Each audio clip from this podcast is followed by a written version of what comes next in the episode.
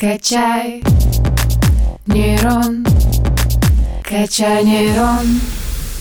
Всем привет! В эфире подкаст Томского государственного университета «Качай нейрон». Сегодня в студии я, Александра Замкова, и мы готовы начинать.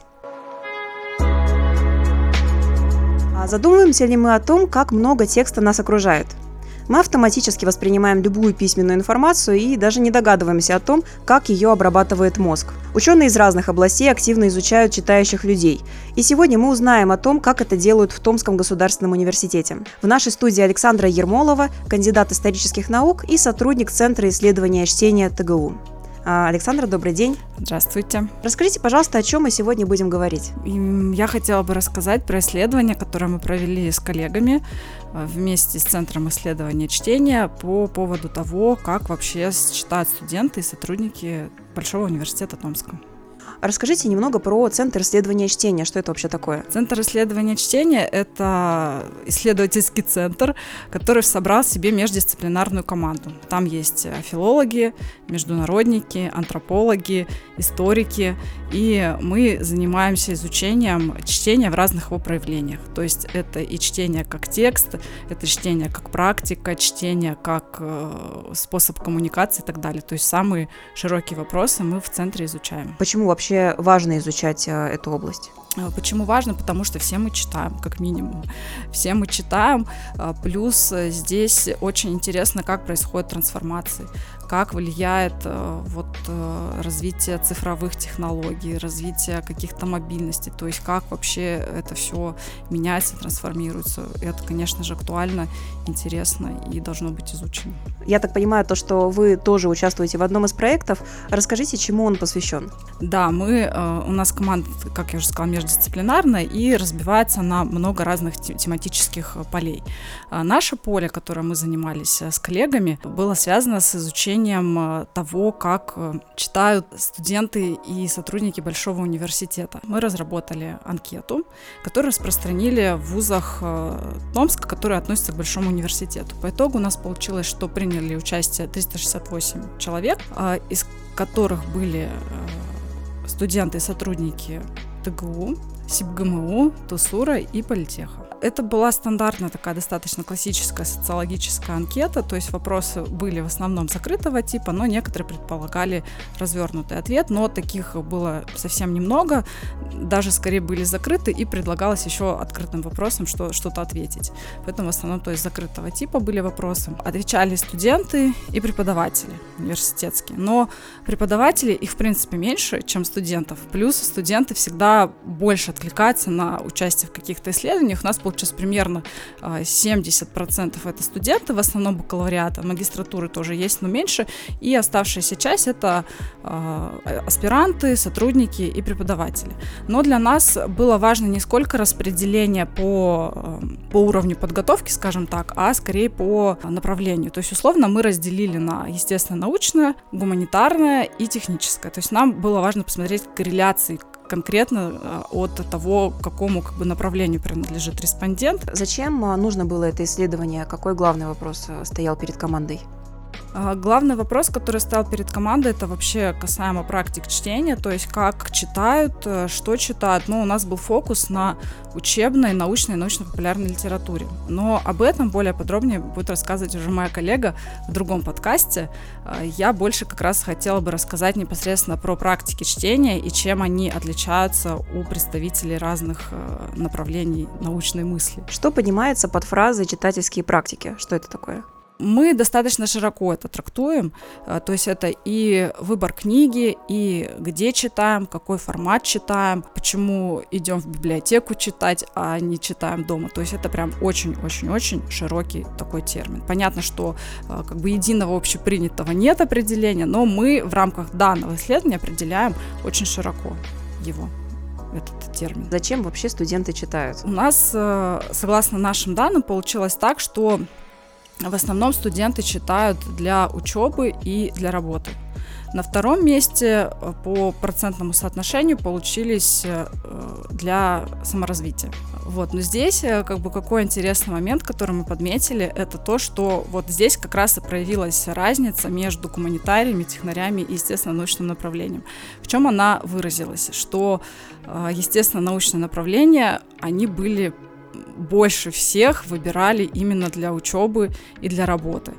А технические направления выбирали чаще ответ для саморазвития. При этом интересный такой момент, что никто из гуманитариев, естественно, научного направления не выбрал ответ «не читаю». Зато этот процент был достаточно, ну, как высокий, он был там в районе 5-6%, но тем не менее как раз-таки среди представителей технических специальностей. Довольно интересно. А, мне вот в голову приходит а, довольно популярный спор а, между теми, кто любит читать именно бумажные книги, и между теми, кто любит цифровой вариант, это может быть электронные книги или читают там на планшете, на телефоне. Вот что говорит наука? Что лучше или, например, что популярнее? Если обратиться к данным нашего исследования, то все-таки бумага.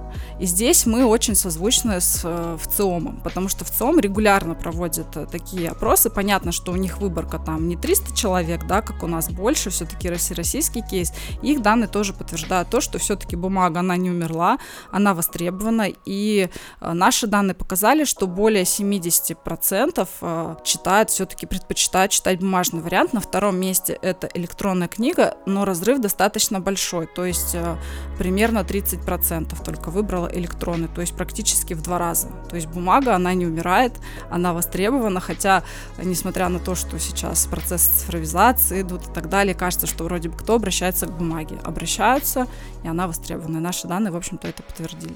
А если не секрет, ваш выбор?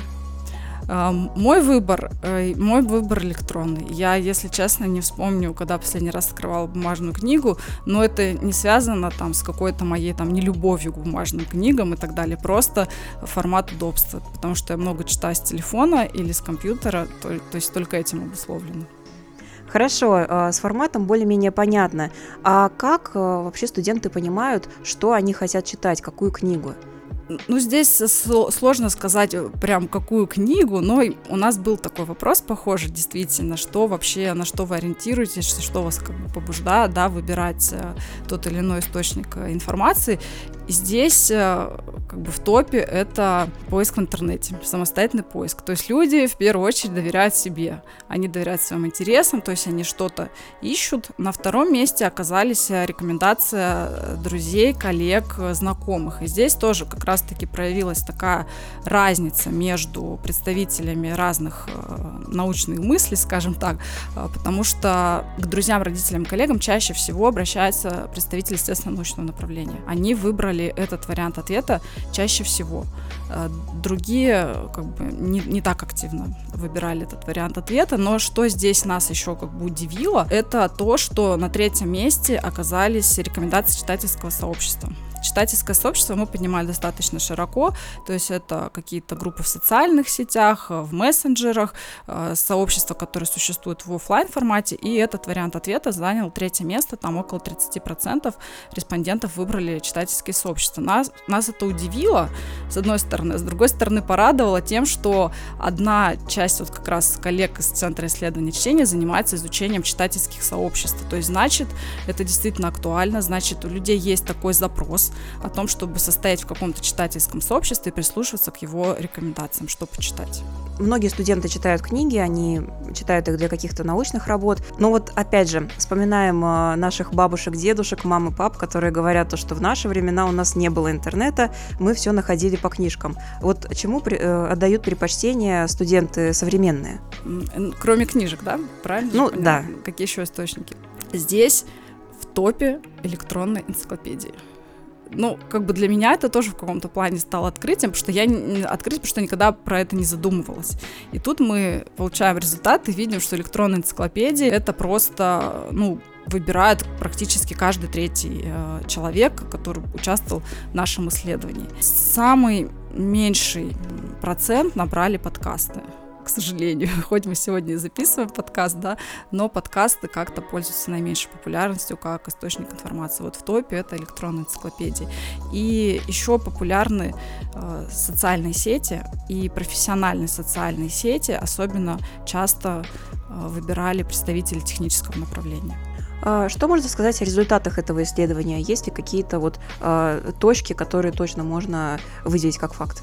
Что могу сказать? Могу сказать э, то, что э, определенная корреляция между направлением подготовки и выбором э, каких-то читательских предпочтений, читательских практик, она существует. Может быть, она не такая явная, но тем не менее она есть. То есть на что мы обратили внимание, это в первую очередь на то, что, естественно, научное направление, оно в первую очередь выбирает книжки в зависимости от того, что им порекомендуют друзья, знакомые, коллеги. То есть для них очень важен вот этот фактор какого-то весомого человека, кто им что-то подскажет.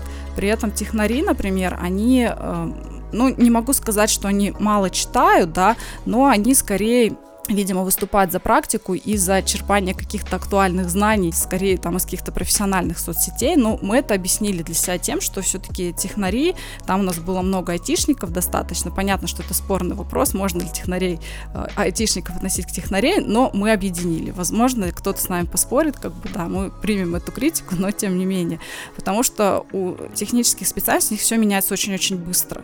И писать какой-то учебник или какую-то научную литературу может получиться так, что он просто пока ты его пишешь, он уже устаревает. И поэтому мы думаем, что для вот тех, кто как бы относится к техническим специальностям, для них актуальнее вот больше какие-то профессиональные соцсети, какое-то общение, нежели книжка как, как таковая скажем так. Ну и в целом, конечно, наши рекомендации, как нам кажется, могут помочь при э, простраивании каких-то стратегий для библиотек. Не обязательно это вузовские библиотеки, библиотеки просто на местах. То есть как, ну, конечно, в первую очередь все-таки вузовские библиотеки, но тем не менее э, коллеги, может быть, из других каких-то областей, работающие с книгами, тоже могут чего-то подумать, какие-то интересные форматы, как раз-таки в зависимости от специальности, с которыми они работают. Исследовались ли предпочтения иностранных граждан? То есть есть э, на другом языке какие-то вот такие вещи. Это отличная идея, чтобы э, был у нас задел на то, чтобы еще что-то поисследовать, но конкретно в рамках этого исследования мы такой как бы корреляции не делали.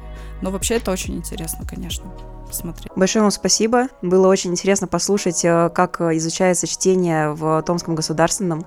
Спасибо, что пригласили. А мы с вами, дорогие слушатели, прощаемся. Всего вам самого хорошего. Качаем нейроны 145 лет.